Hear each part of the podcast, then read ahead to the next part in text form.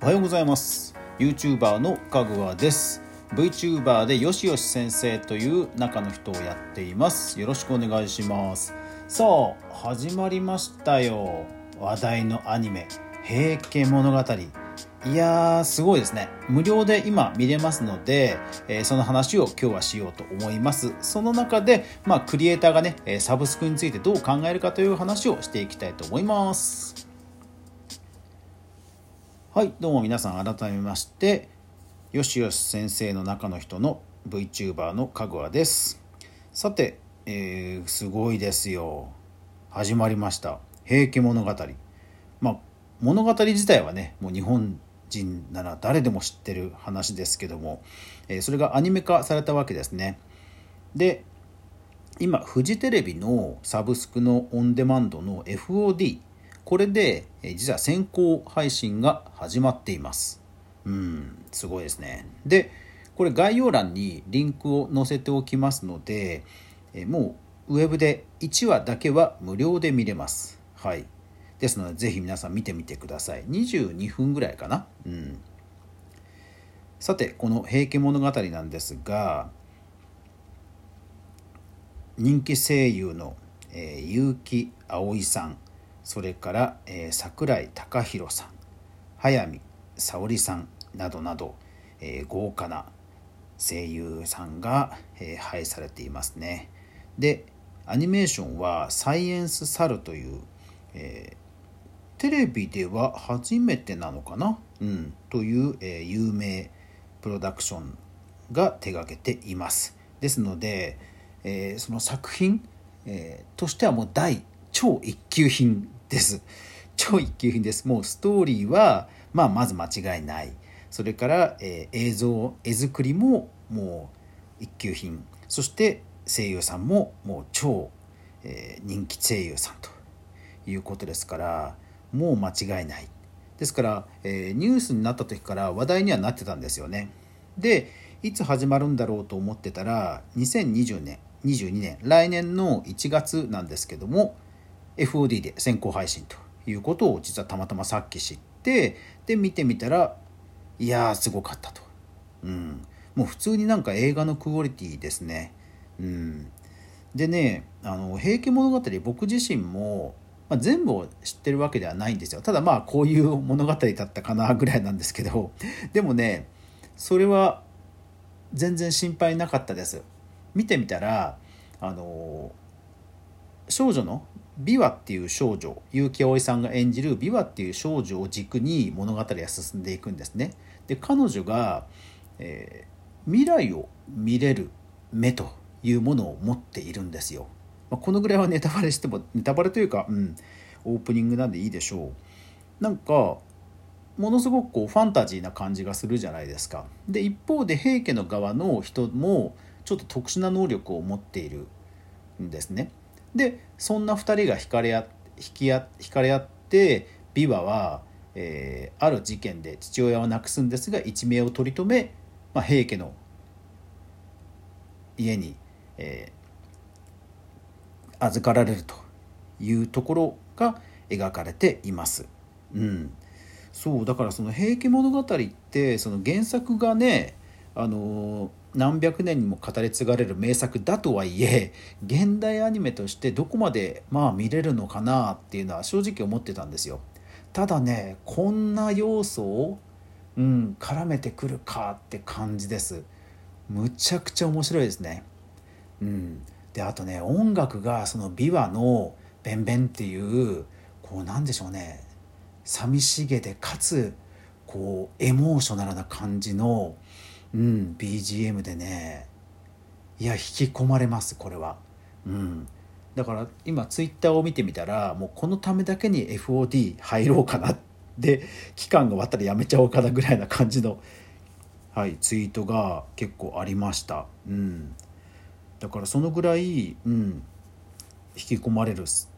出来でしたね。いやーこれはおすすめです。でもちろん2022年来年の1月に、えー、フジテレビの深夜枠で配信されますので、まあ、そちらの方でね定期的に見るのもまあいいかなと思います。でこのサブスクというものについてちょっと考えてみました。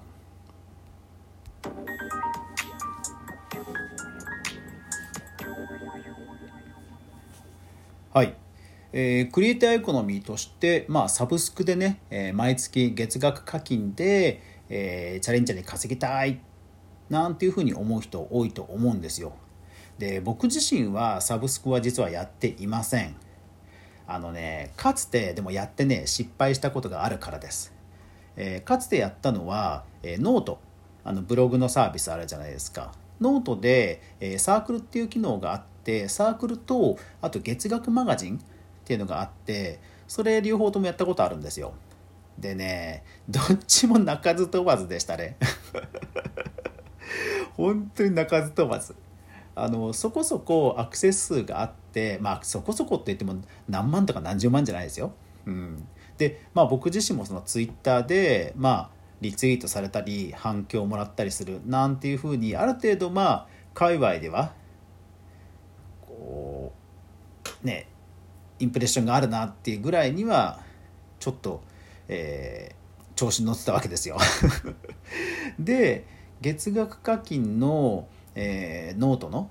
サブスクを申請したら通ってでそれを始めてあとかつまあサークサークルはでもまあどっちかというとちょっとお試し的にやった程度なんですけどまあ3ヶ月ぐらいやって鳴かず飛ばずで全くゼロでしたね。で月額1500円とかにしたのかな？だけどまあこれ安くしたからといって入る人がいるかなっていう感じもしたので結局あの拝観しちゃいましたね。うん。あのサブスクって当時その全く鳴かず飛ばずだった中でも心配したのは23人来たらどうしようと。その23人の方のために有料のサービスを頑張って続けるっていうのもいいんですけど多分モチベーションが続かないなと思ったんですよね。だって結果としては結局その1万円いかないわけですよね1万円さえも。そうなるとちょっと小回りが利かなくなるかなっていうのもあって早々にもう誰も加入しないうちにやめたっていうのが撤退したっていうのが正直なところです。いやだからね失敗した原因を考えるといくつかあって一つはやっぱりそのサブスクといった中でまあ何かの魅力があって入ってくれた。でその後消費するコンテンツが終わった後にじゃあこれも見ようあれも見ようこれも聞こうあれも聞こうっていうふうにやっぱり何か選ぶ楽しさぐらいのボリュームがないと、まあ、ちょっと無理だなんだろうなと。どちらかというと毎月えお金がなく減っていくっていうあのネガティブな方の方が印象が強くなっちゃうんだろうなと。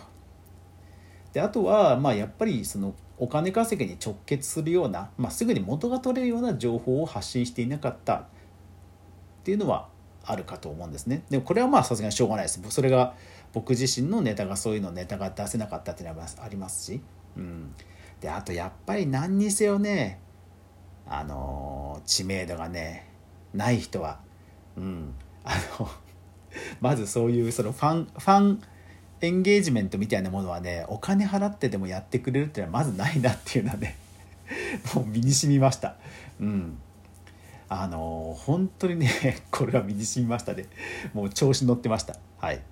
で、えー、と先日、えー、 Voicy 音声配信プラットフォームの Voicy というサービスがあって、まあ、あれはさすがに、えー、審査制なのでクリエイターエコノミーかっていうとまた微妙なとこなんですが、え、ー、と1000万かな？あの有料配信サービスっていうのが始まってで、えー、と流通額が1000万超えたっていうプレスリリースが出たんですよ。で1000万ってすごいように聞こえますけどでもそのVoicy ってフォロワー数が表示されるんでえー、西野さんとか有名どころのフォロワー数に掛け算してみたんですよ。その料金と1000万円を。そしたらね大体2%うん。フォロワーの2%が大体、えー、有料課金サブスクしてるって感じだったんですよね。で実際その後ニュース検索とかしてみたら結構他のソーシャルゲームとかとかでもやっぱり月額課金をしてるのって大体2%ぐらいなそうなんだそうです。うん、あじゃあそりゃ 1万人、えーと、1,000人フォロワーがいても、えー、20人ってことですよ。で20人に対して1,000円の課金って毎月2万円？うーんこれは毎月2万円の、えー、リターンのうん、このぐらいの見返りでこのぐらいのサービスを提供できるっていうコストバランス考えた時にそうやっぱり難しいなと 正直思いましたね。はい、なのでサブスクの、えー、ビジネスを考える時にはそういう、えーと、コストとリターンのバランスと現実を見て、えー、制度設計するようにするといいですよというお話でした。はい